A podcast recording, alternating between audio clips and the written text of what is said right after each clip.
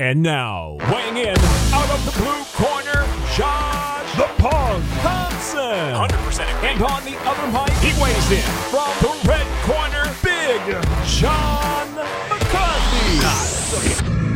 Well, here we are once again, the Weighing In podcast, the greatest podcast on the planet. No doubt about it. When you're talking about combat sports, you are listening to the best. Yeah, that's me saying it. Yep, I like it. Sounds good. We're going to talk about the PFL. We got Rory MacDonald versus Ray Cooper the third. Almost could be a Robbie Lawler look-alike rematch for Rory MacDonald. And then we've got the championship fight for Bellator. Gegard, the Dreamcatcher Mousasi against John Salter. That's a hell of a matchup. Cannot wait to watch Gegard once again. 57 fights. The dude is amazing. Josh Thompson, what is up, my man? We also got some special guests that joined the show for a little bit, so we're gonna go ahead and talk to them as well as the show goes on. And I'm pumped. I'm actually pumped for this week. See Gegard getting on, and uh, John Salter's a stud, man. He's an absolute stud. So, and then of course, I'm a huge fan of Ray Cooper and Rory MacDonald. So, watching those two gunslinging down should be a great fight. I'm looking forward to talking about that as well. So, uh, but first. I want you guys to go to our Clips channel. If you guys don't know where our Clips channel is, go to our normal channel. That's where you're probably watching this right now. And go down to the link, and the link down there will take you to our Clips channel. Hit the subscribe button there. We are doing a special show there called Wayne Interjection, where John and I have fun going back and forth, just talking smack to each other and about current MMA events and news that we talk about on there. So go ahead and go down to that link, hit that link, takes you to our Clips channel, hit the subscribe button there, and as well as the like button, you can also hit that little bell too, so you know when we drop that show. We drop it at least right now one time a week. It's fun, it's quick, it's about eight to 15 minutes long, nothing longer than 15 minutes. So if you got short time, you want to kill some time, check out our Wayne Interjection show. Also, our YouTube channel is growing, it's getting bigger, and hopefully you guys hit that little uh, bell there as well, because I see a lot of people hitting me up in my DMs. Don't DM me asking me what time, when's the show dropping. Don't do that. Hit the Guess bell. what? Just hit the bell. The bell will do that for you. Okay. I got a whole like side thing of uh, DMs, the ones like where I'm not following you and they go to that little extra booth in the right corner or whatever. And I click on there and it all says, when's the show dropping? How come the podcast is not out? Did it come yet? I haven't seen it. Well, guess what? If you hit the little bell, that'll take you right to the notification. Notifications will drop and t- hit right on your phone to let you know when we drop all of our shows, whether it's Wayne Interjection or if it's this show right here. So, all right, well, hey, let's get on it. Let's get to it. And uh, let's talk about it. John, what you got? I want to talk about the PFL since they got Rory MacDonald, who is coming off a tough loss going into their playoff rounds against Ray Cooper. I look at this as almost like a, a replay of, you know, when Rory and Robbie Lawler were, were going at it. And I think Ray Cooper at this point is better than Robbie Lawler. You know, if you're talking about uh, power right now, he's right there with Robbie. Speed, I think he's faster. Uh, probably better wrestling right now. I think he's going to be a handful for Rory MacDonald. I think this is a tough fight. Rory's got to be very smart in how he approaches what he's going to do in this fight against Ray Cooper. Yeah, I think fight IQ is definitely favors Rory. It's a matter Yeah. of whether he can get it done or not. Um, he's having to deal with guys that are extremely strong, whether it was Douglas Lima, Gleison Tibau, you know, and then now Ray Cooper, you know, the third. Like he's these guys are brutally strong, man. And Roy MacDonald has never been a really strong person. He's been a technician, and his technique, because of a lot of the injuries, has been suffering a little bit in terms of like his technique is just not. It's good, it's great, but the strength and the technique together just don't. They don't. They're not working well right now for him to get the stuff, get the fight where he needs it to get. And so he had a hard time with Gleison Tibau, but I still had him winning that fight. By the Oh, way, so did I. so I I didn't have him losing that fight. He should have won that fight. I think it was a horrible decision. Um, and I wouldn't even say it was close. I thought it was a horrible decision. And so this fight though is different. This fight is different because Ray Cooper is one of those guys that if you cannot take him down, he will knock your head off. You know, like you said, he has that Robbie Lawler feel to him. You know, he's a gunslinger. His dad was a gunslinger.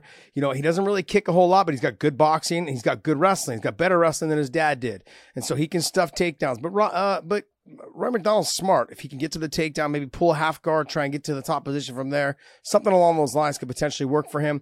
He's got a lot of tricks up his sleeve. Roy MacDonald does, but Ray Cooper is the real deal. He's a stud, and it's going to be a really really tough fight for Roy MacDonald. Yeah, the big thing is, in my opinion, Rory. Obviously, if Rory gets this fight to the ground, is in the top position, he can be devastating there, and he could give Ray a ton of problems. But Ray needs to make mistakes, in my opinion, for Rory to be able to get that fight to the ground. He needs to overextend. He needs to get himself out of position, out of balance based upon trying to hit Rory too hard. He needs to just go in there and think about just touch. I want to touch him. Every time I touch him, it's going to be just an, another just dent in the side of that vehicle, and I'm just going to keep on putting dents till that thing becomes a junker. That's the way you want to do it. Don't try to knock his block off from the very beginning. You do that, you're going to put yourself in a position where he's going to take advantage of that mistake, and he's going to get in the top position. So I think it's a very, very close fight. It's, you know, I could understand why people would think that Rory would be the favorite in this. I'm not too sure that he is. It's a very even fight, in my opinion. I would favor Roy only because of the the level of competition he's had to face. That would pretty much be about it. I would also say the technique. So the technique and the level of competition he's had to face. He's had to fight guys that are very similar to to Ray Cooper, but it just so happened to be that those guys were some of his toughest fights. Yep. And so when you're talking about that, now that he's getting a little bit older and he has taken a ton of damage, he still has all the technique. He's still a dog in there. He still will be willing to throw down. But he just doesn't want to do that with Ray Cooper. You have that young guy. It's almost, I mean, it's it's like that that the Jon Jones. I'm not saying that Ray Cooper's Jon Jones. I'm saying that it's the young stud that's coming up, the young lion's coming up. Now he's faced a lot of top level guys, and now he's ready to start stepping into the big, big level guys. And Roy MacDonald is that next step for him. I think he's got a really good chance, especially if he starts throwing that calf kick. I think because Rory has had some problems with that lead leg after the Lima fight, as well as his nose. I believe he's got like one of those like uh, fake uh, bridges for his nose. He's got some issues. So he's had some problems in the past, you know, after all the damage he's taken. So if uh, this is this is going to be a tough fight for him, a really tough fight for him. So I wish both of them luck, but Roy's got his hands full. Yeah, he does. But it's going to be a good fight. It'll be, it'll be fun to watch. Um, the we, uh the go, go ahead. ahead. Go on, man. I'm the, listening honestly, there hasn't been another guy that on the PFL that I've really been super excited to watch, except for Clay Collard after coming off of his dominant, or not, I wouldn't say it was dominant, but it was a really good fight against Anthony Pettis. Yeah. He he showed the world that he was a top level guy in that fight when he fought him. He just picked uh, Anthony Pettis apart, hit the body, ripped the body, did a lot of good stuff, dropped Anthony. Anthony came on strong, I believe in the third it was. Yep. You know, was able to to do some good stuff as well, but but by then it was a little bit too late. And but Clay Collard proved that he's he's a tough he's a tough uh, dog. So I was I'm pumped to watch him fight at all at all costs at every turn. He's going to be an absolute joy to watch. Uh, Clay Collard, the, he does certain things as far as basics when you're talking about with his hands because he's he's a stand-up fighter. But you talk about a guy that consistently finishes going to the body, left hook to the body all the time. You know, you've got to be prepared for it. Now, the, his opponent is a guy that also faced Anthony Pettis and got a win in Raush Manfio. But I'm not too sure that he wants to be on the feet very long with Clay. But he does have the ability to get it to the ground, and if he gets it to the ground, he has. A, I believe he has a pretty good advantage. Not that Clay's bad down there; he's just not very, uh, as we would say, dangerous. He's not that guy that's a mm-hmm. real submission guy, so he's going to be more into stalling the fight, which allows the time to go by. And if you're getting beat up, you know, from that, you know, someone on the top position, now you're losing the fight, even though you haven't really been damaged. So he's got to be very careful in not allowing himself to be put on his back uh, to get this win against Manfio. What other fights on this card excite you, John? Ah, you know, I go back and I want to see how Gleison Tibau comes out and fights against Curtis Millender. You know, Curtis is just not fighting smart in any fashion, way, shape, or form. He's got a lot of talent. He's super long. He's way longer, taller. He's faster than Tibau. He's got all these advantages except the ground. And if Tibau decides to be smart and take the fight to the ground, he's got a great advantage over Curtis in that area. This is why I want to see Gleison Tibau. I'm not too sure he's going to take the fight to the ground. I, I, think he will. I think he'll take the fight directly I hope so. to the ground. I think right off the bat he's going to come out, throw a couple hard shots, get the easy takedown. Once he gets to the top position, I could see a finish. Oh yeah. I just yeah, I just Curtis doesn't hasn't had like you said he hasn't been fighting smart lately, but also when he gets to the bottom, he just hangs out there. Yeah. And that's not where you want to be. You got to focus on really making an effort to get to your feet, especially against someone like Tibau who has who's physically just dominant and strong. I want to say it was uh, Sabah Homasi who was able to take Millender down, right? Yep. And was able to get get several takedowns in that fight. And that's what won, ended up winning the fight was all the control and the takedowns and some damage he did on top as well. But if he can do it in terms of wrestling, because Sabah likes to stand, don't get me wrong, he's a very well-rounded fighter. But Gleison Tibau, he's super strong, got good got good takedowns, and just a dominant top position fighter as well. So I would imagine that he should be taking the smart route and taking this fight to the ground. But we'll see. Yeah, it'll be interesting. You know, there, Um, there's also one if you're going to take a look at it. Brett Cooper. A lot of people don't remember. Brett has been fighting for a long time. He is a just a tough stud. He's fought everywhere. You know, he's fought in you know Bellator. He's fought in AC, ACB. He's been all over the world fighting, and he's just a gamer. He's fighting Tyler Hill. That actually is.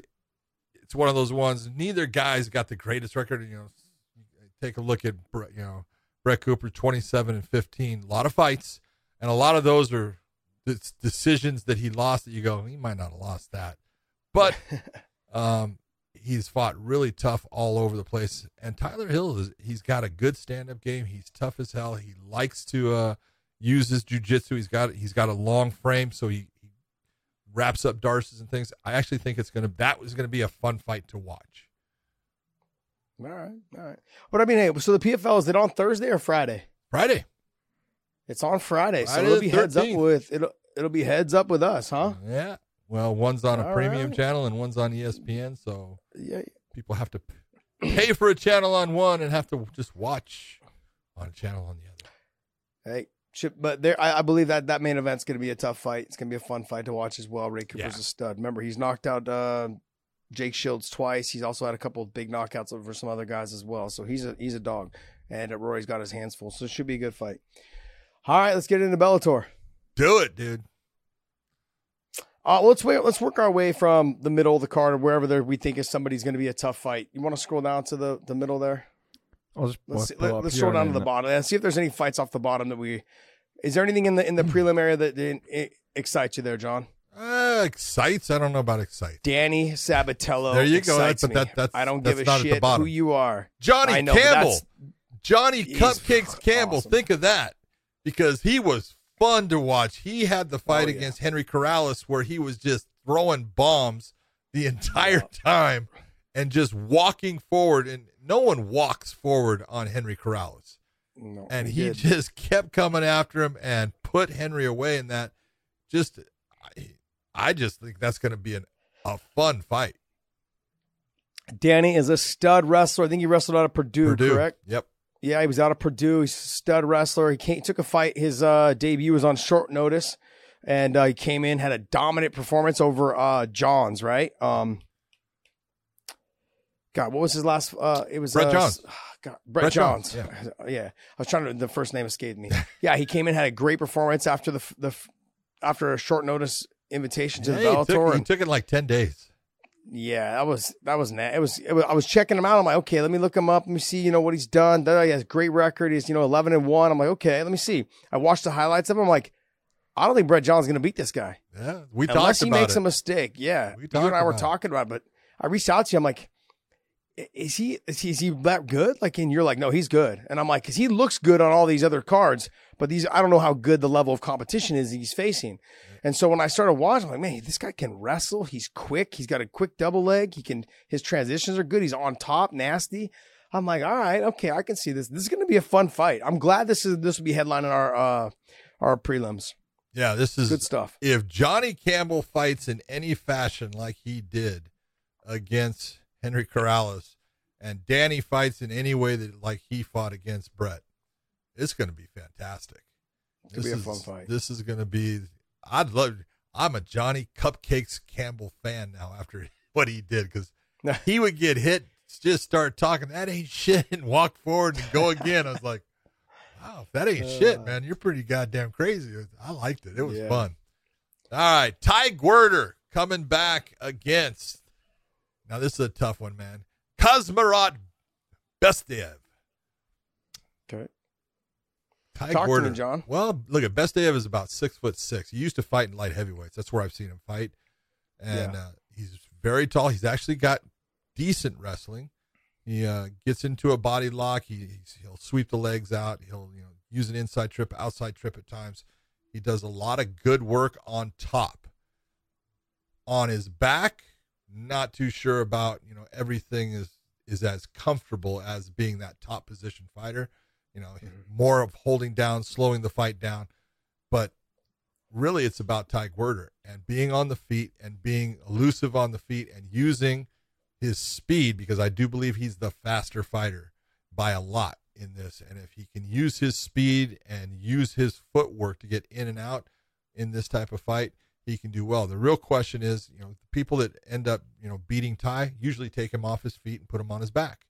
You know, if yeah. Ty can keep that from happening, he's going to get a win. If he can't keep that from happening, he's probably going to end up with a loss. Yeah, that's the thing with Ty Gwerder. He's got to learn if he does get taken down, getting back to his feet He's got to be make sure that's a focus to get back to his feet. He's good on the feet, but he also sometimes tendency just kind of like lets the fight develop in front of him instead of getting after it. And that's not something you want to do with someone who can wrestle. If you're waiting on them to go, okay, with the striking, you're being defensive and then waiting on the takedown. That's not that's not a good way. It's not a good recipe to win a fight. So we'll see. And then look, can you click on uh, Gwerder there podcast, Dave? His last fight was against Dalton Rosta, who yeah, yeah, took him off, off, his feet. Yep. That's how he got the yeah, win. Yeah, yeah. Scroll, scroll down again though. He, yeah, he had. Okay, I was gonna say I knew he had a win somewhere in the middle of there. Yeah, because I remember he lost to uh, Joseph Creer, and then uh, and then he fought uh, Tokos. Yep.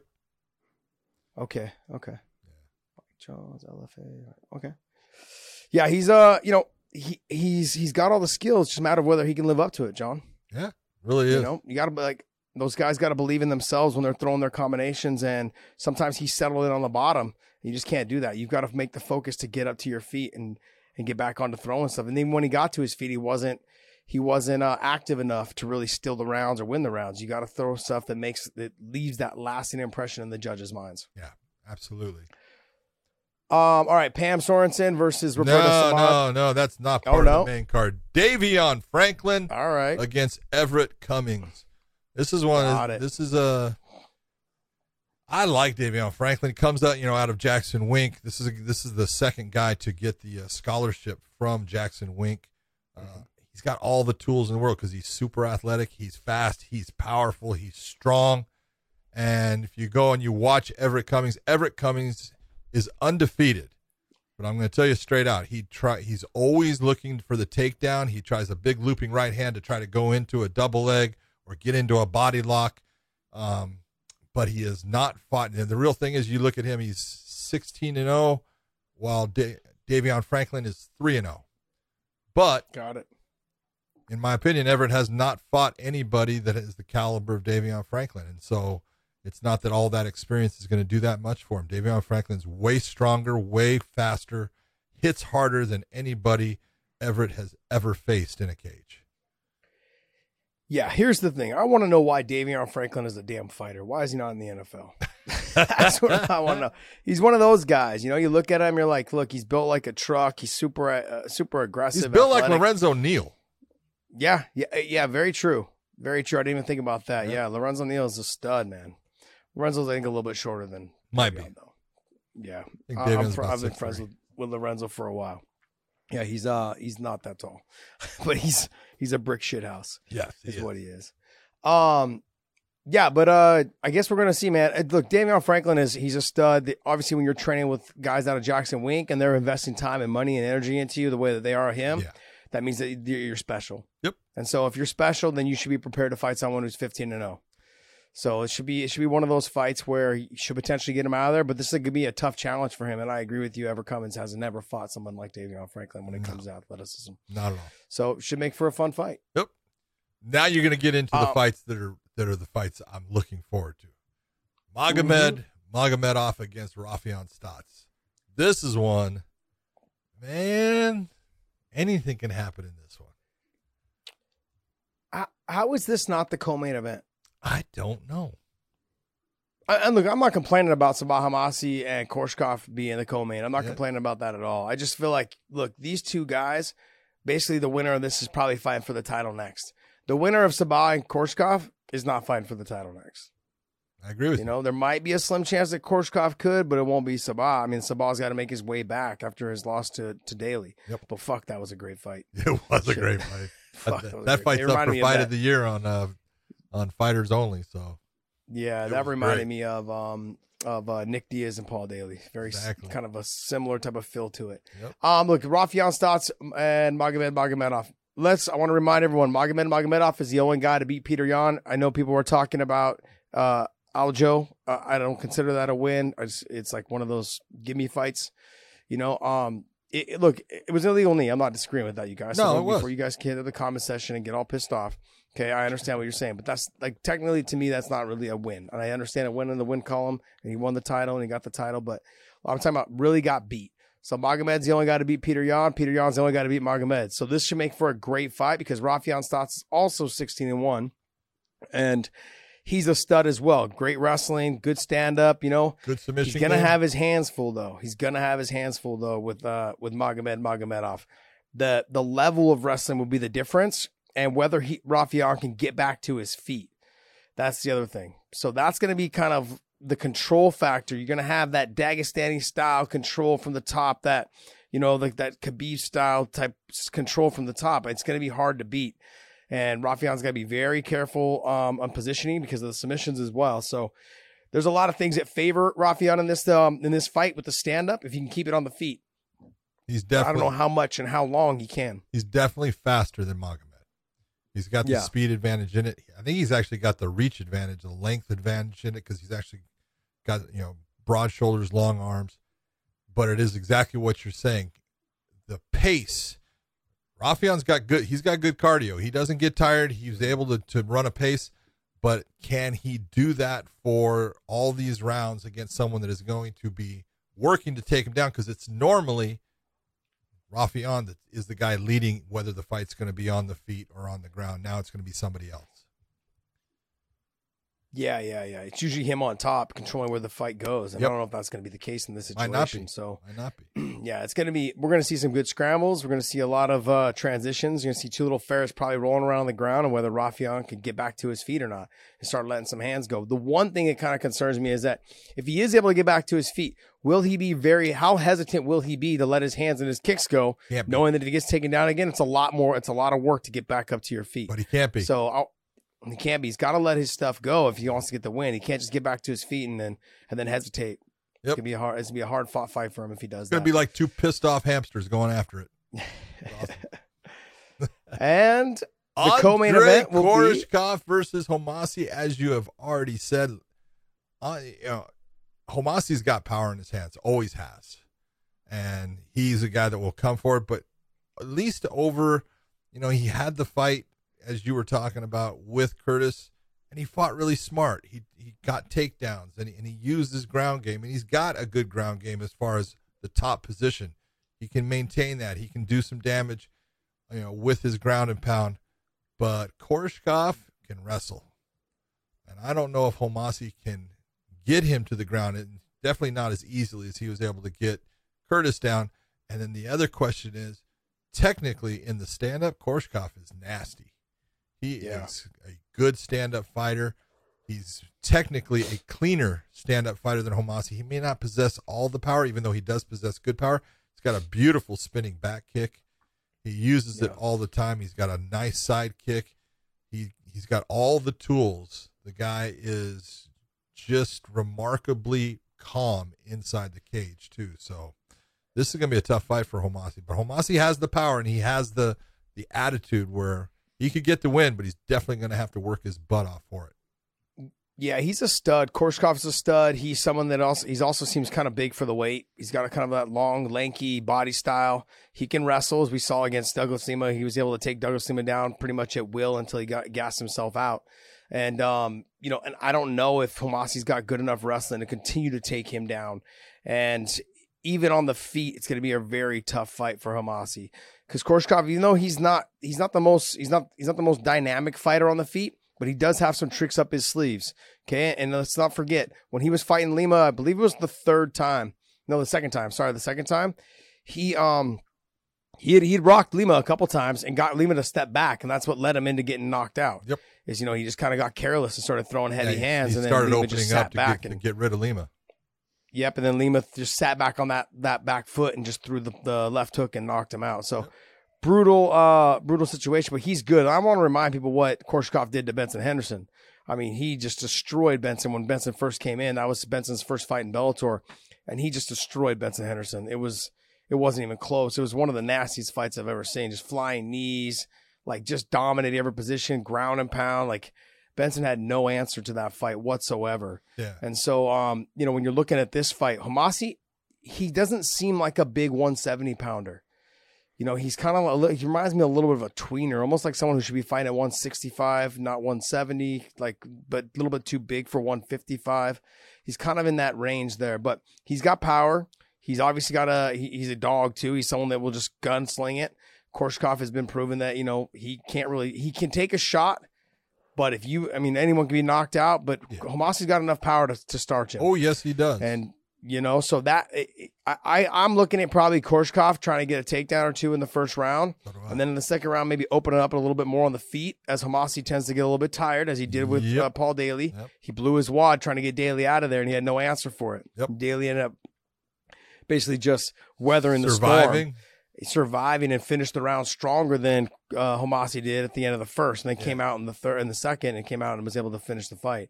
But yeah, it's just like Homasi's got to fight smart. If he does rock him, he's got to make sure he pick, picks and chooses his shots very well because Korshkov is is someone who normally comes in shape. Yeah, You know, he just wasn't able to wasn't able to wrestle for five hard rounds against Douglas Lima because Douglas Lima made him work for it. But yeah, we're gonna see. uh, I think it's gonna be a fun fight. You know, I would have liked to have seen Stots and uh, Magomedov in the co-main, but look, honestly, this is probably one of those lead up fights where someone's gonna get knocked out, so I can understand it. Yep, I think that's I the way they're it. looking at it. But let's talk about the main event. The main event is Gegard Mousasi versus John Salter. But first, we're going to talk about John Salter and we're going to break him down, talk about his area areas of expertise and what he does well, and uh, we'll go on from there. John, Let's, let's just be honest. John Salter comes from a wrestling background. He's been, you know, he, he was in Strike Force. He was uh, in the UFC. Um, kind of young in his career when he was there, but he's got a a uh, it's it's a meshed system with wrestling and jujitsu. He does things differently. He's intertwined both styles and made it basically his own. He calls it salty dog jujitsu. I love you know he's got the greatest commercials in the world for his place too. This guy's being thrown across the room. At Salty Dog Jiu Jitsu, we care about our white belts. Ah, it's awesome, Yeah, yeah. but uh, it's true. he uh, he really has embraced bringing his own style into it. So what he does is a little bit different. You can go back and look at him. You know, when he came into Bellator, he got a nice win. Then he they put him right away against Brandon Halsey, who was coming off of a loss as the middleweight champion. And man, John Salter just lit Brandon Halsey up in that fight, both on the feet, on the ground. It was a bloody mess. None of it being John Salter's. And Yeah. he, he finished a guy in, you know, Brandon Halsey, who was very strong, very tough guy, you know, and has proved himself throughout. He's only been to a decision one time in his entire career. Every fight has been a stoppage, other than his fight against Costello Van Steenis, where it went the three mm-hmm. rounds. So this guy finishes fights, and he finishes fights because his style of jujitsu is different. His wrestling is good. He uses a different style of jujitsu. People are not used to it. They get caught by him. He, he ends up getting their back. He's great with his chokes. He does a great job of hiding his hands with him. I, I love John Salter, and he is someone. If you are not prepared, think about when he fought, you know, Lovato Jr. They were both coming into that, both undefeated at Bellator in the middleweight division, and that was the only time that John Salter has lost in Bellator in all of his fights. And he was winning that fight. He just made a mistake in the third round and ended up giving his back, which was not a good thing against Lovato, and Lovato was able to end the fight. Yeah, yeah. He he's got good he's got good jiu-jitsu, but he doesn't have Lovato Jr. jiu-jitsu. And that's that's the difference. And he's got good enough wrestling to stuff all of Lovato Jr.'s takedowns except for one. And so and that's all it took. And so that really just came down to look, when I look at this fight with John Salter against Gegard, he's going to have to do exactly what Lovato Jr. did to Gegard to get the win and to, get, and to win the title. He's going to have to wrestle him. He's going to have to get him down. He's going to control the top position. and he's gonna have to. He's but he's gonna have to do something even even more. He's gonna have to attack. He's gonna have to get. He's gonna have to cause damage. Like Lovato Jr. got to the top. He had him. He had Gegard mounted, but he wasn't able to commit a whole lot of damage to Gegard. Yeah. You know, and the one thing he's going to have to do is either create damage or he's going to have to get the finish. And so you have to work really uh, strenuous to get that submission. Gegard is one of those guys I just, it's going to be super hard to finish him, whether it's from strikes or whether it's from submission. And so when he gets on top, he's going to have to make sure that he's doing enough damage to where Gegard's having a hard time keeping up for every round. It's a five round fight being for the title. So Gegard's gonna have to, he's gonna have to cause enough damage that Gegard's got cuts and blood and things that he's other things he has to worry about besides his opponent going in from one round to the next. And if he does that, I think he can have a, a somewhat of a successful night. It's a tough task, you know, because Gegard's no slouch on the ground himself. No. So we had an opportunity, right, John, uh, really to sit down and talk with some of these guys and I guess first we should just say, hey, we had a chance to talk with John Salter, so we're going to go ahead and uh, introduce him, man. John Salter, here you are. John Salter, everyone enjoy because this guy is special. Well, we are lucky enough to have the guy, the man that is going to be going after the middleweight strap at Bellator 264. John Salter, thank you for coming on the Weighing In podcast. You are part of Bellator 264, a main event that should prove just how good you are going against Gegard Mousasi who defends his belt against you and all of those submissions that you come to attack your opponent with. Talk to me about how you're feeling for this fight. I feel great. Put in a long camp. I, I've known this was coming for a while, so I've been prepping for it for a while, and uh, I can't imagine it going any better. Uh, feel good, weight's right, um, every, everything's where it needs to be right now. You were telling me that your weight's on point, like you just said. You said you're within 11. You're going to bed around 11, waking up probably, you know, a couple pounds, you know, say 10 to pounds over. Um, how was the, you said, how was the, how was your, the training for this as well as the diet nutrition throughout your camp? Um, I've really picked up the cardio a lot. Obviously, being a five round fight, I've had issues in the past, um, you know, in the third round of, of fading a little bit, and I can't take a chance on that happening here. Um, so I think that's helped a lot. And then, uh, you know, I, I don't feel like I'm the best weight cutter as far as recovery. I can cut my weight. But I don't feel like I bounce back the way a lot of guys that I wrestled in college with did. So that's why I try to keep it a little closer so I don't have that big cut at the end. Um, you know, I'm also a little older. I'm 36. Everybody hits that point when their body just doesn't cut weight the same way. And um, I don't want to take any chances on that affecting me next week. All right, John, we talk about fighters all the time and the fact that you know they're not going for the finish in the fight. It's incredible that in your 22 professional fights, you've only gone to the judges' scorecards one time. I did that fight. That fight was you against Costello van Steenis. So, do you have a specific mindset about always trying to finish the fight? What is it that sets you in that mode that you do not ever really go to the judges? I think a lot of it is training. You know, when I grapple, I don't let people, you know, my partners get out of a round without submitting them if there's any way possible. I don't just get on top and control. Um, same thing when I'm sparring. You know, I, I want to try and, and, set up my positions where I could potentially finish. Um, you know, I just think that way all the time. And I think the other thing is, as I've fought longer and longer, I've gotten a lot better at staying calm and waiting for finishes to bring it you know to uh, give me opportunities rather than trying to force it. You know, I think that's where people will make a lot of mistakes is trying to force finishes. And um, I think I kind of just let it come to me, and that's helped a lot as I've fought better and better opponents.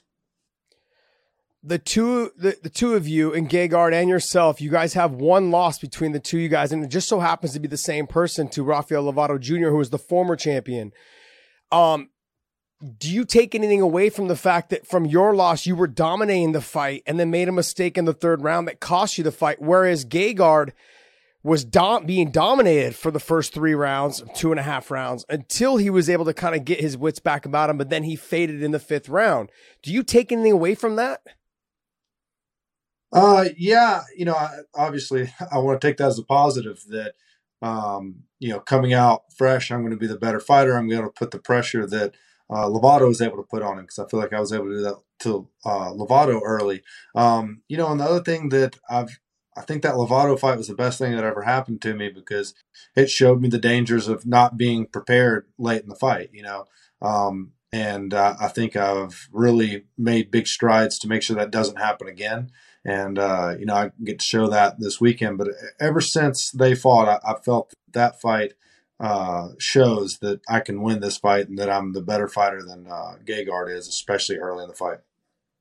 John, I know there's all kinds of things that motivate fighters, and and when you get this championship fight, that's a huge motivator. That's that thing that everyone is searching for throughout their career, and now you have it. But you also have it right off of the timing of the birth of your first child. What does that mean to you? And, and talk a little bit about what you're feeling. Uh, you know, it's amazing. Uh, you know, having a daughter has just been great. And I know everybody out there with kids just goes, oh, yeah, we know what you're talking about. But until you have one, you know, you don't know. Um, and I think it, it really means a lot, especially later in my career, that, you know, everything I do here just sets up my future for with her um, after fighting, you know, and uh, that's, it's kind of, I guess, uh, made me look forward more to the day when I have more time to spend with her. And that means, you know, these next couple years, I've really got to win a lot of fights and make sure that, uh, you know, I, I, can step away from fighting at a time when I can really spend a lot of time with her. You're 36 years old. You had fought Rafael Lovato Jr. You came up short though, but then now do you look at this as like a redemption situation where do you feel like that mentally you weren't ready then, and then now you're mentally now that this has prepared you enough to go ahead and capture the title now? Yeah, absolutely. I, I really needed that loss to Lovato. You know, I moved to Wilmington in 2015 and I was kind of running my own camps. I had a boxing coach. Um, but other than that, you know, I, I, pretty much ran everything myself. And, you know, coming off that loss to Lovato, seeing what he was doing to prep for fights really led me to say, I, have got to do something different. I can't do this myself anymore. Um, which I should have never thought that was something I could do in the first place. But that's when I got hooked up with Jimmo and Jeff Jimmo here in Charlotte. And um, I think that's really made a difference. And, uh, you know, this is definitely my opportunity to go get the title, and it couldn't have come at a better time because now I've got the whole team around me that I need. You're talking about you know that perfect time and almost I'm looking at this almost like a legacy fight. When you're fighting a guy like Gegard Mousasi, a guy with so much experience, all the fights that he's had, he's fought at heavyweight, he's fought at light heavyweight, he's the middleweight champion here. He has, you know, so many different titles. What does it mean to you to be able to have this fight against a guy like him?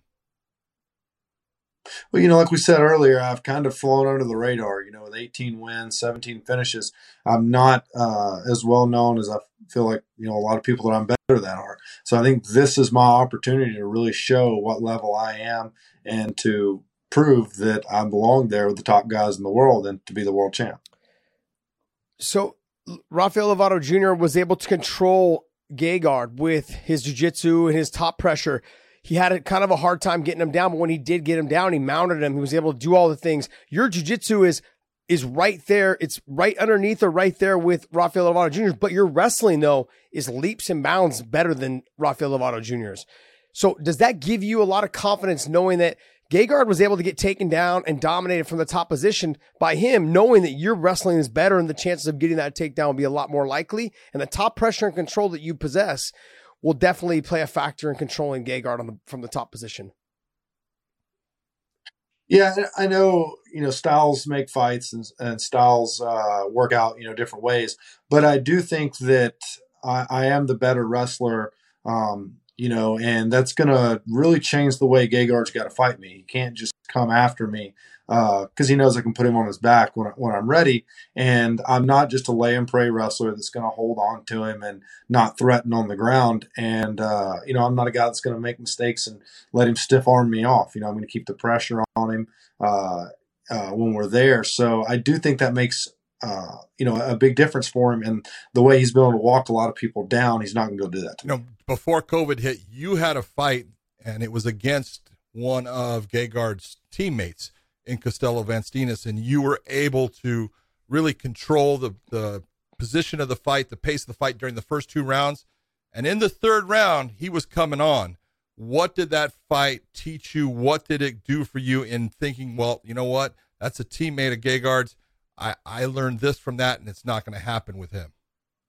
Um, you know, I think at the time I was kind of playing around some different uh, types cardios, um, and I don't think that it was what worked for me. Number one, I faded bad in that uh, third round. But another thing that you know a lot of people uh, didn't notice in that fight is how hard I got hit about 45 seconds. Oh, I noticed. Fight. I noticed. And uh, I, you know, I, the entire fight I was in desperation mode because uh, I got hit so hard in the beginning and, um, you know, that's something that I've got to be more prepared for is getting caught early, having to come back and have the legs back under me. And, um, you know, another thing that fight really taught me was I'm not a guy that can come in. Uh, you know, I used to I train all the time. So I used to say, okay, it takes me six weeks to get in shape for a fight. I'm in shape at the beginning of camp, training camp. But now, you know, that fight also taught me taught me I'm not that guy. I've got to be the guy that cardio's year round. And um, so I think, you know, I learned a lot from that one. And I think that's really going to change uh, the fighter that I am. Well, you said styles make fights, and I, I couldn't agree with you more. But Costello van Steenis is nothing like Gegard Mousasi in terms of the way and the, the, way that they fight. Their output is completely different. van Steenis will come forward. He will press the pace. He will try, he will do things that is kind of careless. Whereas Gegard is someone who has been through the ringer. He's fought at heavyweight, light heavyweight. He was the light heavyweight champ for Strikeforce. He was the middleweight champ for Bellator. He's fought a lot of the best guys in the world. He fights more of a conservative style fight as we've seen when he fought Douglas Lima. He fought very slow pace. He's very controlled. Now, knowing that the two of them are different, but they're teammates, have you taken anything away on how you would fight him versus how you fought Costello van Steenis? Um, you know, I, have got to fight my style, number one, and um, yeah, they're they're completely different. I don't really even them being teammates take that as uh, one of them equaling the other or, or having anything in common because they are so different. Um, I did learn a lot from the Costello fight, and I think I'm a different fighter because of it. But um, you know, the thing that Gegard does so well is he pulls you into his fight pace, and you cannot beat him at his fight pace. Um, you know, you he does that to so many people. Um, and uh, that's where you see, you know, with uh, Rory MacDonald and uh, with Douglas Lima, it's almost like they're not fighting back because they're getting sucked into his pace, you know. Whereas Costello is just shot out of a cannon every round. Um, but uh, so that's the thing I got to really focus on in this fight is I've got to fight my pace and not get sucked into Gegard's fight, um, which he seems to do to everybody, is just pulling pull them right into what he wants to do. You know, throughout your career, John, you've always been super respectful to everyone, and so is Gegard. He's incredibly respectful to all of his opponents. As you prepare for the last week before this fight, what, if you have any, what would be your message to Gegard Mousasi?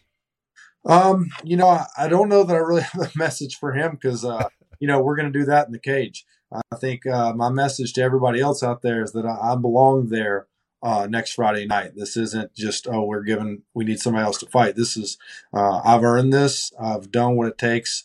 Um, even times when I thought I've had it in the past, time uh, you know thought I had a title shot in the past and I didn't, just kept uh, going forward. And now this is the time that I've earned my time to fight for the title. So I just want everybody out there to know that uh, I'm I'm coming to fight and I'm coming to get that title. You said it yourself. In 18 of your wins, 17 of them been finishes and you're 36 years old, do you look at it like this is potentially your last chance at being a world champion? I think I, I have to look at that uh, every fight that way. Is this is my last chance to do this, you know? And you never know what's going to happen in the future, but um, you know, I, am guaranteed to get to fight for the title on Friday night. There's no guarantees after that. So, um, you know, everything that I'm doing right now is with the intent that I will never get this opportunity again. John Salter, I'll, go ahead. Are you are you Sorry, are you done, John? Yeah. Okay, I wanted to ask like do you take what do you when you look at Gegard, what exactly do you see in terms of threats that he potentially possesses in in, in your style of game? Um obviously, you know, his jabs we, we can go through everything he does well. He jabs so well. That jab leg kick keeps people off balance. Um, you know, he's uh, all of his striking's crisp. It's long. It's fast. He's good on the ground. He's got a great butterfly guard and getting back up. But I still think the number one thing that he does is pull people into his fight. And um, if you look at him since he's been in Bellator, two people have gone up there and gone after him to win, and that was Lovato and Shlemenko. Everybody else got pulled into his fight, got stuck there just fighting his game, and he just picks them apart, you know. And uh, I can't do that. I've got to go out there to go after him and not let him settle into, um, you know, his uh, rhythm because once he gets into his rhythm, he's almost unbeatable there's a lot of people, a lot of critics, you know, media and some critics that were out there basically saying that after he had it, such a close fight with Douglas Lima, in terms of basically had to be carried out of the cage, that he's kind of losing a step or that he's just not the same fighter in terms of the motivation may not be there. Did you read anything into that?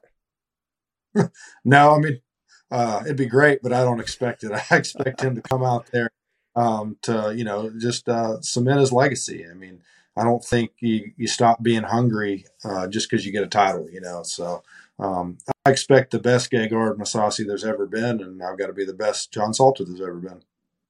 Well, John, coming into this, you've had 10 wins out of your last 11 fights. You have always put on a show for everyone. We want to thank you for being here on the Weighing In podcast and the best of luck in your chance to get that middleweight title. Thank you guys so much for having me. I appreciate it. Good luck, my appreciate man. you, man. Thank you. All right, great job by John Salter. It's going to be awesome to watch him at the Mohegan Sun on this Friday, August the 13th against Gegard Mousasi. John Salter finally getting a chance to go for that middleweight strap, something that he hasn't get, been given that opportunity for five years now. Now is his time. Let's see if he can do it. What do you think? I guess we're going to see, man. He's got a tough task. The one thing that concerns me about with John Salter is uh, if he doesn't get it because he is 36 years old, is he going to get another opportunity later on? So how much pressure is that putting on him to get the win over somebody like Gegard Mousasi? You know, Gegard's been around forever, man. He's fought at heavyweight. He's fought it uh, in Dream at heavyweight. He's fought it. He's been the champion at 205 in Strikeforce. He's fought at 205. He's been the champion there. He's also fought at 85. Been the champion there. I mean, he's a stud. He's been everywhere. He even talked for a second, just for a second though, about possibly dropping to 70 because he's not a big 85 pounder, you know? So he's tall, but he's not really like, you know, he doesn't carry a lot of weight. He stays pretty much lean all year around. So I think stylistically is you don't know until you get there what Gegard you're going to get. That's Some it. guards are super aggressive and come forward like he was with Rafael Carvalho, where he just came out, got the takedown, dominated the position, and had some nasty ground and pound and put the fight away. You know what I mean? That was that was boom done. And so that one versus the one that came out and fought Shlemenko came out just kind of like was taking it in stride, and then he ended up getting a huge knot. I believe I don't know if he broke he his broke orbital. his orbital. Yeah, so his eye swelled. I think it was the end of the first round. Yeah, and after that, round. it was in the first round, but yep. I think it was towards was it towards the end. Anyways, it was in the first round, and he just he wasn't able to really fight all that well after that. And you could, people were actually questioning whether he won that fight or not because he had the broken orbital and couldn't see out of that. He eye. won the fight. He won the two rounds, the mm. first two rounds. It's, come on. I understand what you're saying. Crazy. I'm just saying what people were saying. I'm, well, I'm not talking about. I, I, didn't. I didn't say it. I said what people were saying. And so with Gegard, like you don't know. Sometimes he shows up super motivated, which we um, have had conversation with him about, and he's someone that has all the tools. Great jujitsu. He's got good takedown defense. He's got good uh, takedowns himself, and his stand up is fucking nasty. It's really good. And um, you know he's a very well-rounded fighter, and he's not afraid to fight anyone. He has that kind of fade or uh, aura about him where he just comes in, do do do, like, hey, I'm here to just fight. When it's over, I'm done. I walk out of here calm and collective. I don't know it makes it hard for someone when you're betting on him to be motivated to bet on him, you know, because you just don't know which one you're to get. But he's good. He's talented all the way around. He's been a champion through and through in every almost every organization he's been in. You're talking about the uh, the technical prowess of Rory MacDonald and how good he is there. Go back and watch the fight with Gegard and, and Rory when Rory tried to go up. I mean, just was annihilated by Gegard. He didn't touch Gegard in that fight. Gegard yeah. popped Rory's head back with a jab that Rory didn't even see coming, dominated him in the stand up, dominated him on the ground. You know, that's the kind of fighter that Gegard can be. But it is exactly what you're saying is look at Gegard's smart. Gegard will tell you, I fight for money. All right, smart man. Okay, that's why he is where he's at. He's financially set. He has fought a lot of fights. This will be his what 57th professional yeah, fight coming up. 57th fight. All right, and you know, he's really not received much damage. The most damage he's received really in a fight was that fight with Shlemenko with the broken orbital. So this is a guy, man. He's got all the skills in the world. His stand up is just outstanding. It's nasty good. His freaking ground game is way underrated. People do not give this guy the credit he deserves for how good he is on the ground. And that fight against Lovato Jr. showed you both in his defense and his ability to stay safe against Lovato Jr. And then when he got into the third round and fourth round and was dominating Lovato Jr. on the ground at times, it, it shows exactly how good Gegard can be. The real question is, how motivated is he? Is he going to come into this? He says that he's going to come into this fight and he's going to finish Salter. He goes, I have something to prove. And so when he says that, I kind of believe that he is motivated, and I, and that's the kind of Gegard Mousasi I want to see. Well, there's more stuff that he said as well. So why don't John? Why don't you take us to his interview because we were able to catch up with him as well uh, this week, talking about his fight with John Salter on this Friday night and Mohegan Sun and Bellator on Showtime. When you're talking about you know some of the all-time greats in MMA, there is no doubt that Gegard Mousasi belongs in that conversation. This is a guy that's won six titles, six titles. Not that oh he defended his title; he has won six titles. This is a guy that will someday be mentioned with the very best that ever put on a pair of MMA gloves. Enjoy the conversation with Gegard Mousasi. Bellator's 264 main event features one of the all-time greats, a world champion who's captured titles in two different weight classes across four different promotions. He is the two-time reigning Bellator middleweight world champion. I'm talking about none other than the man, the myth, the legend, the dream catcher, Mr. Gegard Mousasi, and we welcome you, Gegard. How are you doing? I'm good, my friend. Thanks for having me.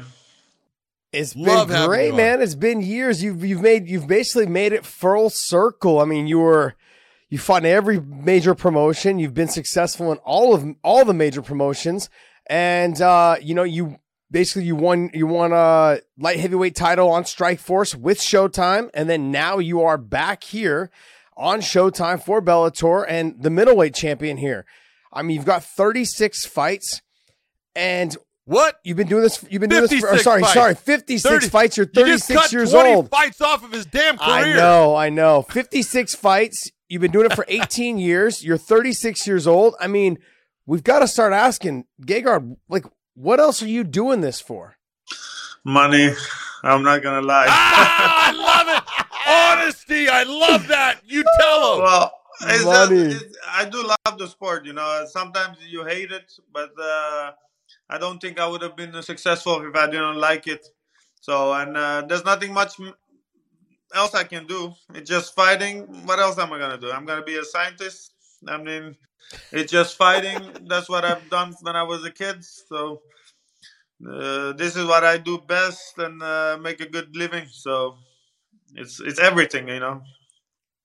You're a damn prize fighter. Of course you want the money. Look, all right, just like Josh was saying, 18 years you've been fighting over this would be your 57th professional fight.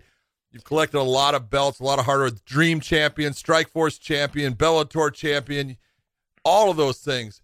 I have to start by asking you about your childhood. You spent your early years being in Tehran, Iran. Then you moved to the Netherlands. What was it like for you and your family in making that move? Well, I think it was difficult, especially for my parents. You know, uh, I was young, but uh, from what my mother tells me, six months was difficult. People think when you go to another country, you're you know you're so happy to uh, to go, but uh, um, but we adjusted. Uh, we were in a refugee camp for uh, one half year, so that wasn't a, a lot of fun. Uh, but uh, yeah, at, at, the end, I'm we're very happy and fortunate to live here. Well, you said that you you were in a, refu- a refugee camp for about a year and a half. I mean, does that make it easier for you to to become an athlete and put things in perspective of like, look, all I need to do is just focus on myself, focus on training hard, and knowing realizing that I've been through the worst times and that everything else is just fun for now on like the, the, amount of money you're making the training the people that you're surrounded by like all of those things. Do you have a different outlook on life because of that? Well no when i when i came when we came i was eight years old uh, and then uh, growing up you know it was difficult to it was difficult to get girls and you didn't i didn't have any money so somehow I felt like okay, with fighting I will get things done, you know, and uh, it's it's also uh, you know sometimes you as a child you have the desire to. I, I never wanted to work, so I thought I'm I'm gonna be a fighter. Uh, I just uh, you have something inside that you don't want to be just like uh, everybody else. So it's just something you have in it. Uh, I didn't want it, or it just was there that made me want to be a made me want to be a fighter, so I could have a good life for myself, my parents, for everybody around me. Let's talk about the longevity of your career because I know you're proud of that and you should be because it's not something everyone can do. I usually say that, you know, people have, if you have 10 years in this sport, you're doing something right and you have almost doubled that. Talk about fighting at such a high level for as long as you've been doing it and with as being as successful as you have been. Well, I think I don't take a lot of damage in my uh, fights. Uh, I don't usually get punched a lot. Uh, also in training, I'm careful. Still, I, there's injuries. Uh, just being smart about it, you know. Uh, I think I sometimes I fucked up in fight because I was just not feeling it. But I felt like uh, yeah, I messed up a couple times, and uh, sometimes which one? Which one do you think you messed up the most? I think uh, Lovato fights. Uh, second time I fought Jacare. King Mo, I just I was I just didn't have the skills to beat him uh, back then. I was uh, I wasn't really training wrestling. I was just you know uh, that was skills. Uh, but um, sometimes I lost because I was unexperienced. But you know, with Lovato, uh, I fucked up bad. You know. well, you said like yeah. you know you all these fights, fifty six fights. You don't you don't like to get hit or people don't like to get hit fighters and myself included when I fought for 20 years it's like look we've kept our good looks John can't speak for that because he doesn't know what damn, it's like but you, you and I Gegard you and I Gegard we've kept our good looks after all of these fights very impressive stuff but I want to go back to what yeah. you were talking about with with um you know the fights with Lovato Jr. the, the fight you have with Lovato Jr. and there's times where for fighters like yourself with 56 fights in 18 years in the game, 36 years old, when we're talking about that, there's times that you just show up to the venue and you don't feel it. You know, and then how do you yeah. get yourself through it and still get the win? Majority of the time, you've gotten the wins in those type of scenarios and situations. Like, what yeah. goes through your mind when you show up to the venue and you're just not feeling it? Well, uh, I trained for. I, I wanted to beat him badly. It wasn't that I didn't train for it. Uh, I trained way too long for it, and uh, maybe that overdid it also. Um, he just beat me in the fifth round. It was going evenly. Uh, I think mentally, uh, I wasn't there. Uh, he got takedown so easily first round, and I just lay down in the whole round. I just I should have just fought him. You know, sometimes I just don't fight. I just come. I just wanna.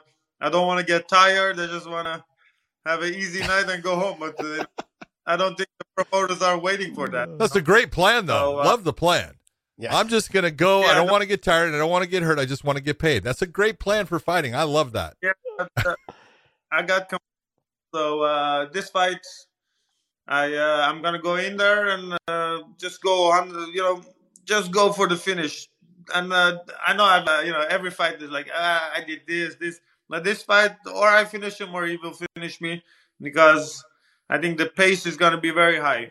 Well, let's talk about your your opponent, John Salter. He's got he only has one loss in his entire time in Bellator. You only have one loss. It's to the same guy in Lovato Jr. But what John Salter does is very similar to what Lovato did as far as he's got a great jiu-jitsu game, but he's got a better wrestling game than Lovato Jr. How are you going to deal with that? Yeah, I think he's very confident in his skills, especially um, against me. He feels like okay, he can wrestle, he can uh, do jiu-jitsu, and uh, that, he feels like that's my weak point. But I know for a fact that he's gonna be surprised, and I think this weight, the strength difference is gonna be very. Uh, we will see the strength difference because I got surprises for him, and he will know in this fight. You know. Yeah, uh, his. I was talking when we talked with him earlier. We said, I I said to him, I go, he had success against Lovato Jr. in taking him down or stopping the takedowns and staying away from the grappling. Whereas you, he, Lovato Jr. had success against you, taking you down and controlling the top position. And like John was saying, that's kind yeah. of a similar style. Knowing that his wrestling is so good, knowing that he's got good jujitsu, but people overlook how good your jiu-jitsu is. You know, let's not let's not forget when you fought um uh the former champion in Carvalho, uh, Rafael Carvalho was it?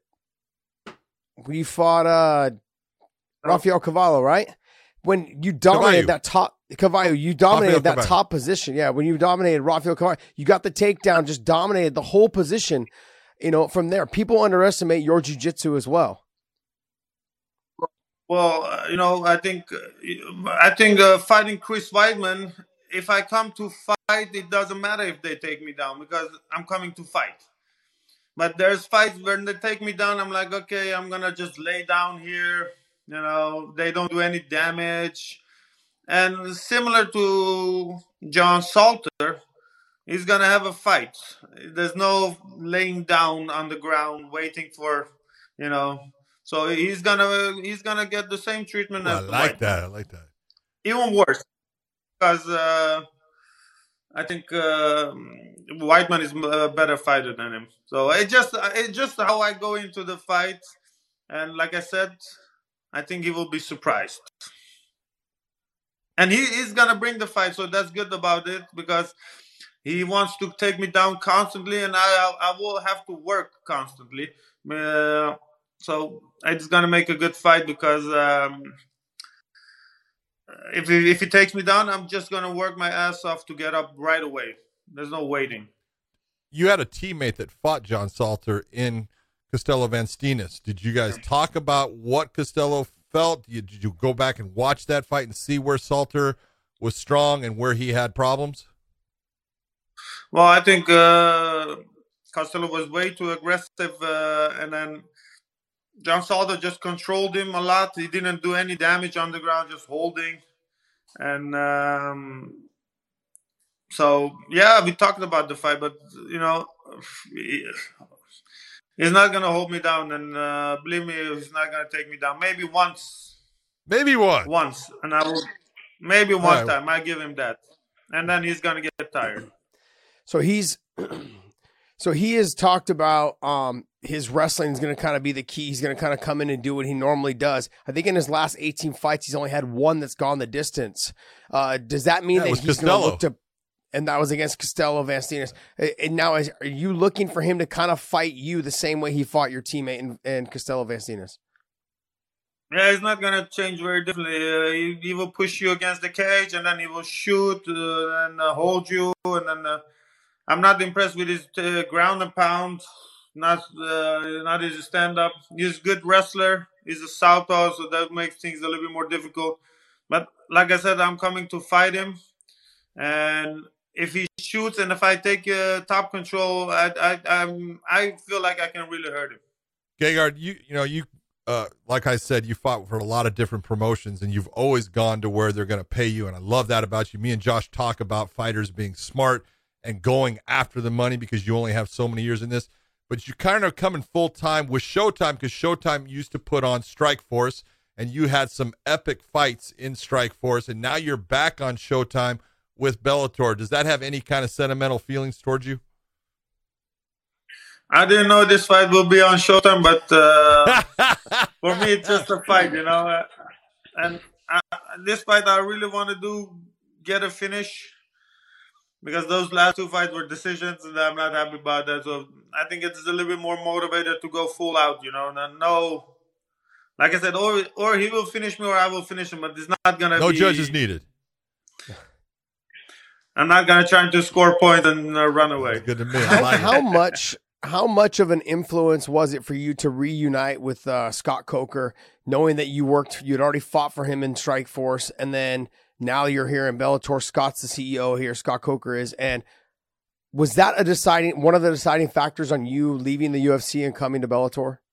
Yeah, hundred percent. I have a great relationship with Scott. He always uh, treated me well, and uh, he paid me what I felt like I deserved. So uh, I'm thankful, you know. And uh, So also for him, I have to beat this guy up really good. So because they're paying me uh, pretty well, so I shouldn't be. Uh, I, am gonna put it all on the line this time.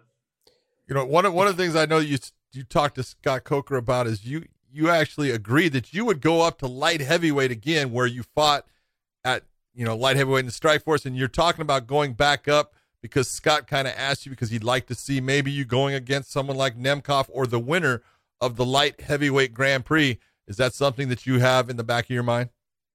Yeah, you know, gaining weight.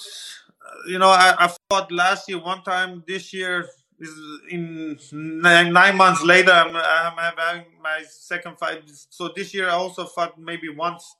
So going to light heavyweight is not the smartest choice because I need weight. I need. Uh, you saw Machida versus uh, Ryan Bader, right? Yep. yep. The weight difference is just too big there's you're not gonna put that much weight in uh, two months, you know. Yeah. But uh, whoever the champion is, I'm gonna fight. But let's first beat John Salter and then we go from there. I agree. Now he just he just brought up you going up in weight, but there's a new champ now at 170, and you fought two of the former champions, uh, Douglas Lima, and then also um, Roy MacDonald. Roy MacDonald. And yeah, and you had yeah. you had dominant performances against both of them.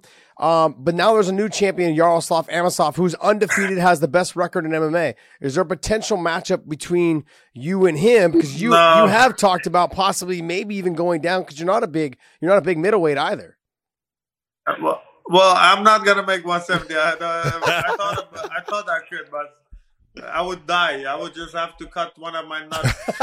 oh, hold it, hold it. We those are two. We heard about are, that whole thing with Bert Kreischer. You know. My nuts are very heavy, but no, uh, no, no more 170 guys. You know, I mean, uh, if I fight 170 guys, you, you don't get, you know, not okay, somebody did. I got to ask you a question. Have you John. ever heard of a guy named Bert Kreischer? Oh, geez, yes, please. Bert Kreischer, he's a comedian. He was talking about you on the Joe Rogan oh. podcast. Oh gosh. It's hysterical. Yeah, I know, I know. I, you know what? You know what that uh, podcast delivered me? What? I got a picture of a naked guy showing me. Oh, jeez. oh, jeez. I thought you were gonna say. Get me any I thought, uh, fans that. Uh, I thought you were gonna say you got like a condom depot sponsor or something. there you go. Fucking, no, no, there, uh, no girls uh, messaged me after that podcast, but just one gay guy sent, uh, perfect. me a naked picture. Oh, At least you, you gotta let him know, baby. You. Tell him, hey, thanks for com- thanks for coming to my to my DMs with the big dick energy, buddy. I appreciate it. And I don't know why, but the guy had a big, huge ass. It was so disgusting. It's fucking great. Yeah. yeah, that's if you guys haven't heard that story, man, that's one of the funniest stories on the Rogan yeah. show. You said Bert Kreischer talking about, and then even uh, Brendan had brought it up too, going, "Yeah, man, I heard the story about Gegard in the sauna, and I heard it's just big dick energy because he walks around with the big dick energy, kind of humble, keeps you know keeps to himself, very yeah. soft spoken. He's just got a big old swing, just a big old swinging dick, just fucking just. That's great. I love it. I fucking love it it's it's so yeah. funny. I was actually telling John about the story um, before you came on. I was like, you know, you and I had had fought on uh, a couple of the Strike Force shows before, but I didn't. I had seen you yeah. fight, didn't really know you. But then after I beat uh, Gilbert Melendez, the first time you had reached out to me and asked me about my conditioning and cardio routine, and then ever since then, you and I have kind of been, you know, friends ever since then. I mean, realistically, so yeah. you know, um, you tend to fight at a pace though that kind of gets people to fight into their pace. Like like you did with the Lima fight. You were touching him, you were winning the rounds, you know, they were close but you were winning the rounds. He was he wasn't active, but a lot of people respect your tech they respect your technique, they respect your skills, and you kind of get them to fight at your pace. When you fought Go ahead. Well, oh, I'm sorry. When I'm you sorry, fought yeah. Rafael Lovato Jr., when you fought Rafael Lovato Jr., he was the one that was the aggressor. And I feel like if you look at Salter and what he, the way he fights, he's going to try to fight you the same way that Rafael Lovato Jr. fought you because the pressure, the takedowns, the consistent movement, you tend to slow people down. He tends to try to push people to break. How do you combat that though against yeah. someone like him? For this fight, the way I want to fight, I think that's perfect because uh, I'm not gonna. Fi- I'm gonna fight him in his own pace. So I'm not worried about my conditioning. My conditioning is never greater, and uh, so strength wise and conditioning, I feel better than ever. And uh, so I'm looking forward to fight at his pace. Uh, and then against Douglas Lima, well, first round I took him down. I think I kind of earned his respect with the ground and pound because I did hit him hard, but you know the guy didn't cut or anything. Just, uh, his face expression didn't change, but I knew I got I, I got his respect in the first round, and then round two, three, four, five, he didn't do anything, and I was like, okay, this is going easy. And then around five, he wanted to push the pace, and then I thought, okay, I take him down and win the round, you know. But with this guy, he's he's gonna put the pace. So I actually uh, like that. So a little bit off topic, John. Go ahead. Uh, a little bit off topic. I was going to talk to you about is that John brought up the fact that there's you want to fight the the probably fight the champion at 205. Whoever wins the World Grand Prix tournament and whoever the champion is at that time, whether it's Anthony Rumble or Nemkov or you know Corey Anderson, Corey Anderson or Bader, or one of those. Yeah, Ryan Bader. So any of those, any of those four, whoever wins that term, you're going to potentially go up to fight to fight for that title. Um, does that kind of mean that you would be done at the middleweight division and let your teammate uh, Costello Van Steenis kind of finally slide up into that potential shot at a title? Well, I, am a I'm a middleweight. You know, that means no. Go, huh? that means no. That means I'm not letting him slide no. anywhere. no, the, I, am not a light heavyweight. Uh, yeah. there's, there's just giving advantage over advantage over advantage simply because they're bigger, they're wrestlers, uh, they have the size advantage. So I would make my life a lot more difficult. I'm a middleweight. I would like to prefer to stay at middleweight, but the light heavyweight, the winner, I'm gonna fight anyway. So uh, that one, I'm gonna go 100 uh, percent for it. Gegard, if you were able to to just send one message off to John Salter, if you would, what would you say to him before the fight? Well, I, I, I would say to him, uh, listen, may the best man win. Uh, but uh, I'm gonna say I'm coming to fight, and uh, it's a different attitude. So I think he will he will get the best out of me. He will get the best Mousasi. I love that attitude. I, am being yeah. honest. When you won your light heavyweight title in Strikeforce, I did that fight. It was against Babalu. Yeah. Your heart rate didn't get above 70. I was like, is this guy going to fall asleep in here? Because you, I mean, you were touching him up, but you weren't working hard. it was like, yeah. I've never seen a guy so calm in my life in the middle of a fight. It was like, I was almost the point, I think he's sleepwalking through this. But yeah, ama- amazing to John, watch. John just brought that up, and I want to ask you. You kind of came up during that time because you were over in Pride as well when Fedor was coming up, and you guys kind of had same demeanors. You know, in that in the in, in like basically just the way you guys carry yourselves you guys there's not a lot of uh expression there's not a lot of ex- enthusiasm when you guys have dominant performances. What what is that what why? Can you tell me like why? i was like that before i met fedor. I think some people think i was like that even with my boxing matches when i was amateur. I never celebrated because there's i, I wouldn't feel a lot of emotions but uh, nowadays, uh, you know, I get more excited after doing because uh, the, the stage is a little bit higher. Maybe I'm older, uh, I'm more vocal or something. But uh, you know, I never felt like celebrating once your opponent is knocked out or is injured or he just lost. It's just uh, it's no class to celebrate like crazy in the in the locker room I celebrate, but that's just my opinion. There's nothing wrong with celebrating, yeah. but uh, but uh, nowadays I celebrate more in. When you look back on your career, you are one of the most decorated fighters there has been in MMA.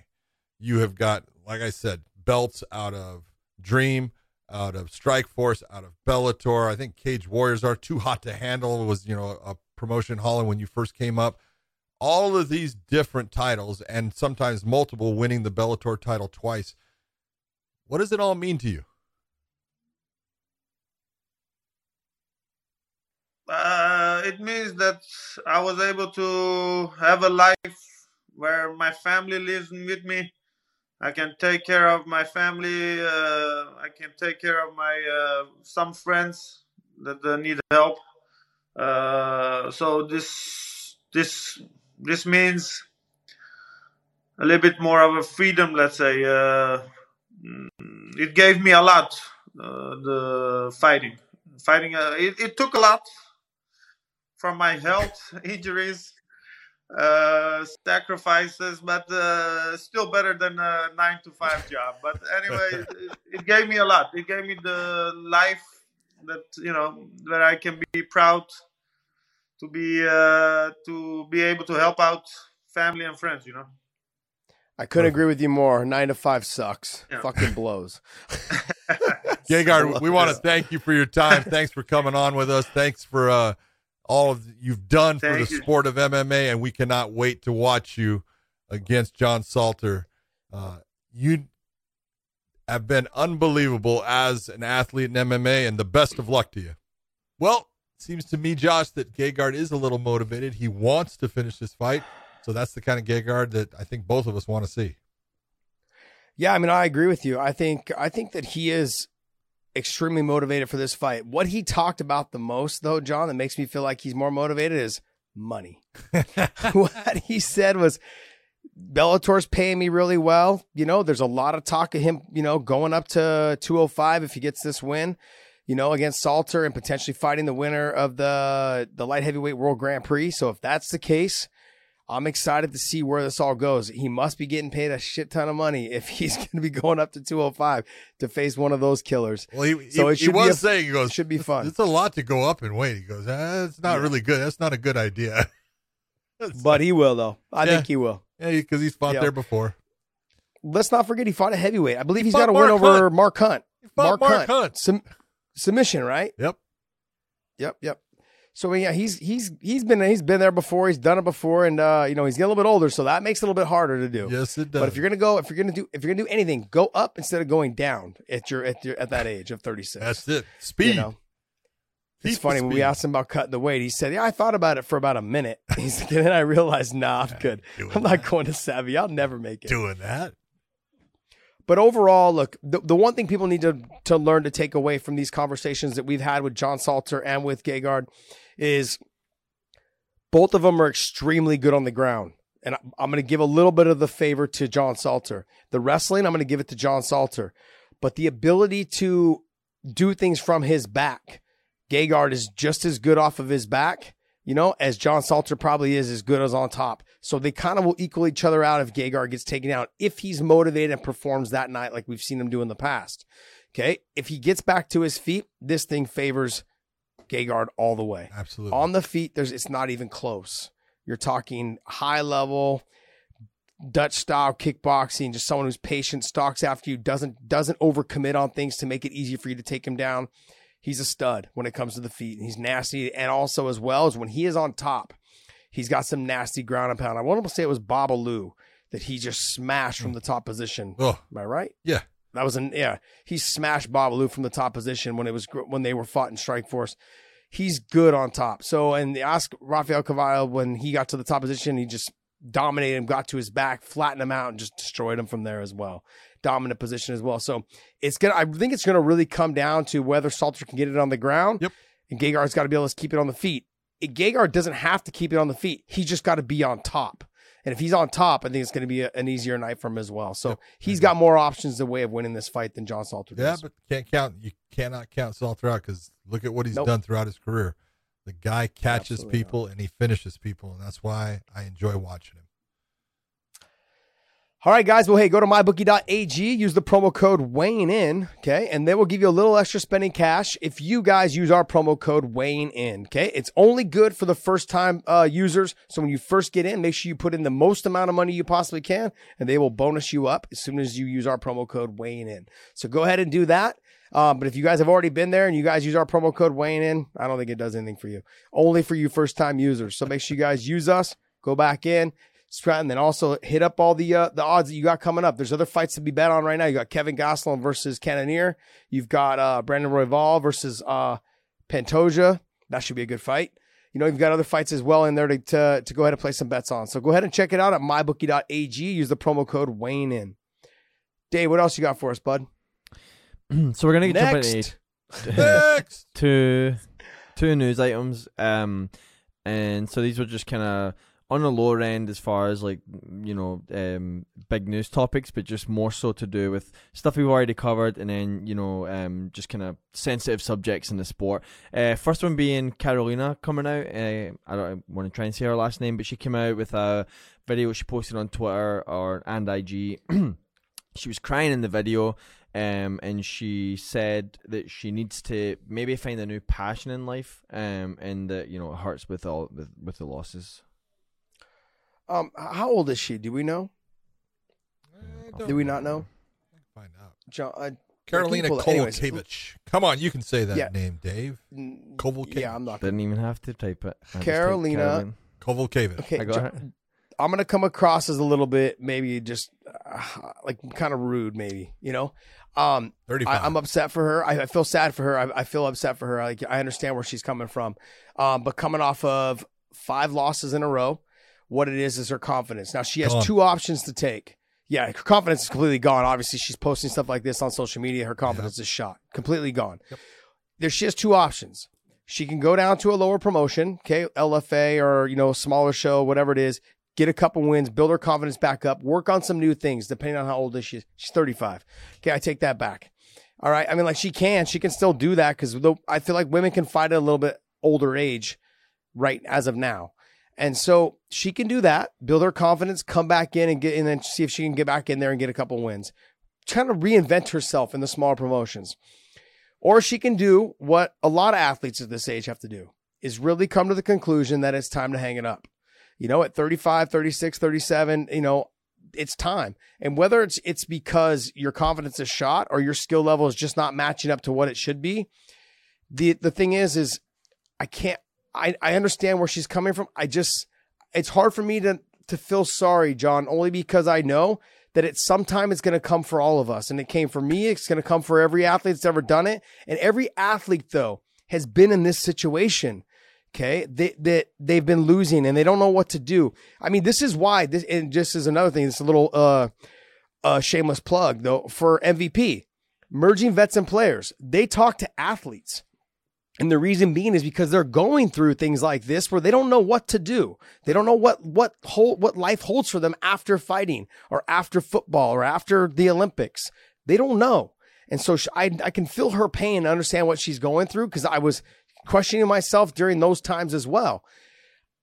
The difference though was that I made a lot more money probably than she's making right now. And so I don't know what her fallback her fallback plan is.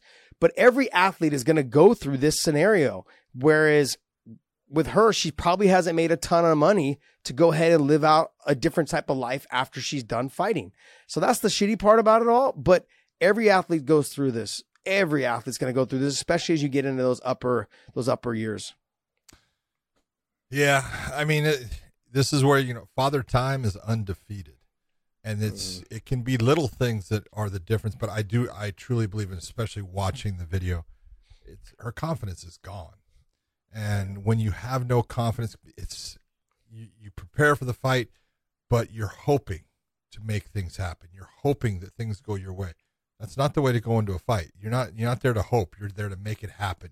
You're there to to, in, just enforce your will upon your opponent and make it. And that's what she was able to do. You got to figure she was 10 and 0.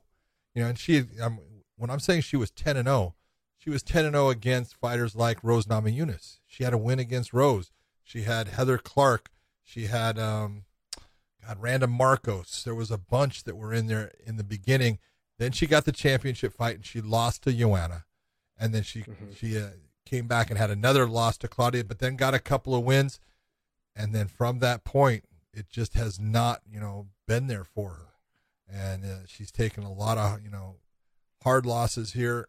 And she just doesn't know how to get that train back on the track right now. So, Yeah. You know, if she, it is exactly like you're saying.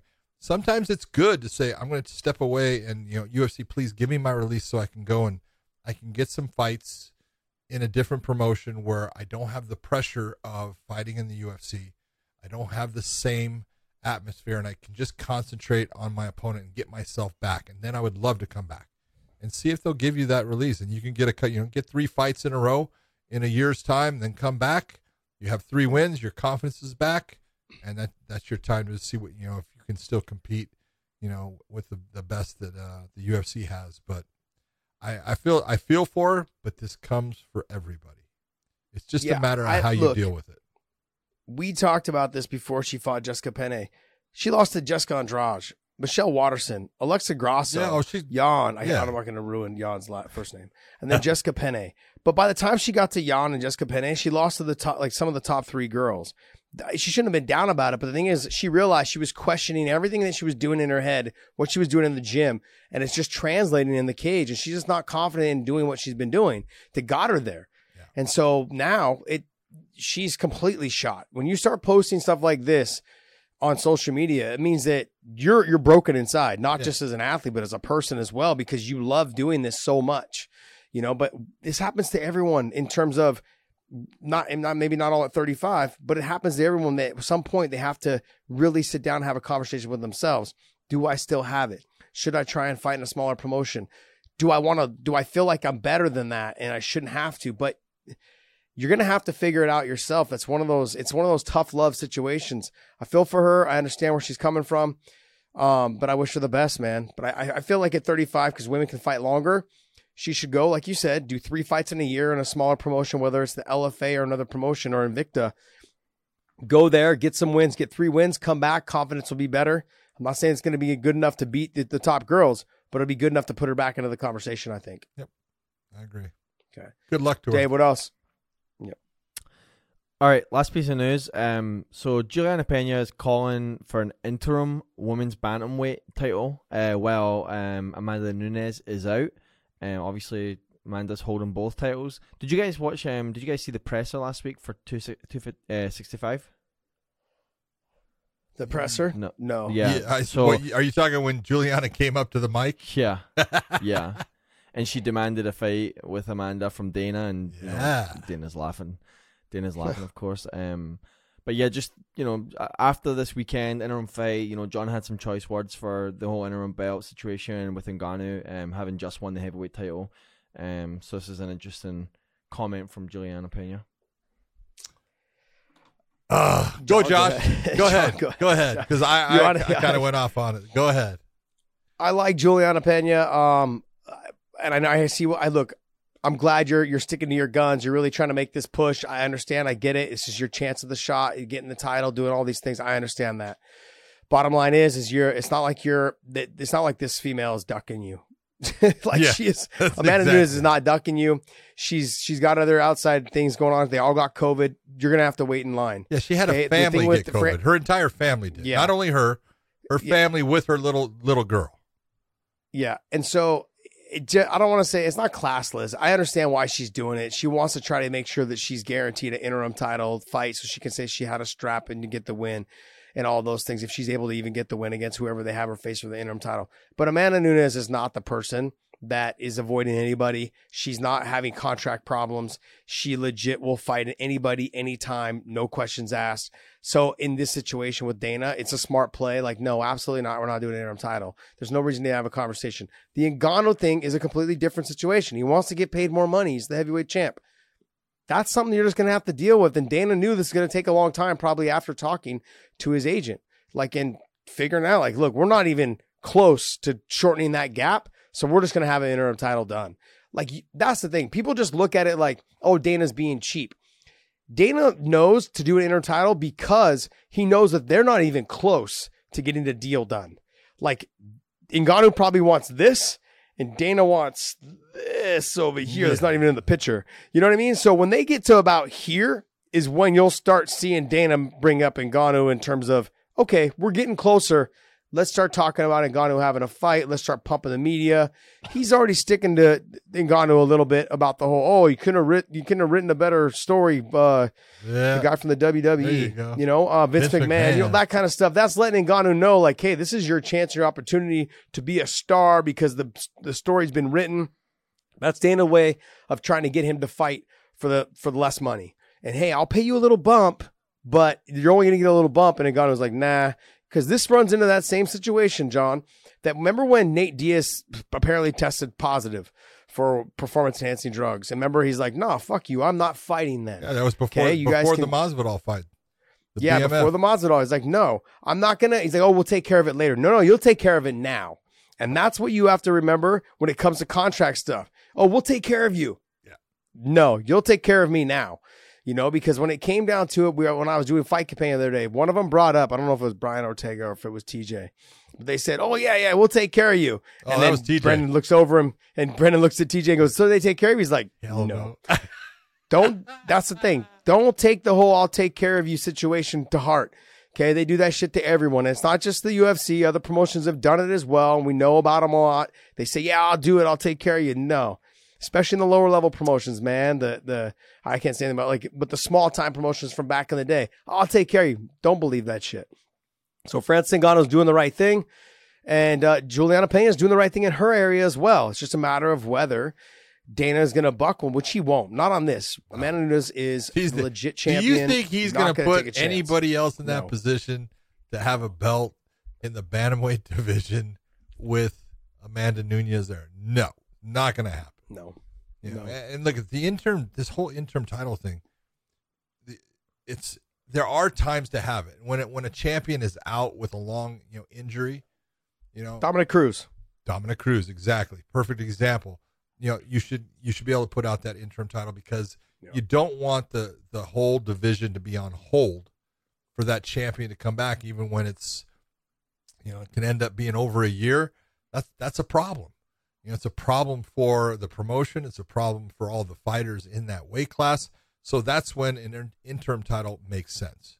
You know what happened with Ciryl Gane and uh, Derrick Lewis. No, that's just a promotion saying, okay, we can't get you at, at what we want you, so we're going to prove to you we don't need you, and we can force you into finally understanding that you're going to fight for what we want to pay you. That's really what it's, it's being used as a leverage point, and that's fine. But you know, smart by the UFC, but not real kind. So Yeah. we'll see what happens with it. Yeah, different situ- situations call for different type of scenarios, and so that's just Yep. the thing. Like, like I said, the Dominick Cruz situation deserved to have an interim title. The Ngannou situation didn't deserve to have one. This one does Yep. definitely does not deserve to have one. So, That's it. That's all right, Dave, what else you got? Um, that's gonna wrap it up for news today. All right, then I got Okay. something I got to talk about. Let's go. Here, All right. when you've got something separate from everything else, it means Trouble. okay. It's Everyone, trouble. get ready for the Big John rant. The Here rant. I love it. Here it comes. it. Well, you, you okay? Do you remember we talked about the Bobby Green Do I, versus r- r- r- Thank I you very much. r- I don't Do you know. remember I don't r- r- remember that. Bobby Green fought Rafael Fiziev, Fiziev, and uh, we all agreed on what that uh, the outcome was. I, I thought Fiziev won the fight. It should have Yeah. been 29-28. One of the judges went 30-27. Well, that judge has decided that he wants to take on Jon Anik and Kenny Florian. And I just want to tell that judge, you're a dipshit, dude. You're a complete dumbass. You are screwing yourself over. Stop what you said when you put out your first tweet that I wasn't going to talk about, but now I'm going to. You were wrong. You aren't even using the criteria the right way. All right. You actually said that in the third round that Bobby Green may have had more volume, but Rafael Fiziev had the better strikes overall. Bullshit. You're the only dumbass that thinks that.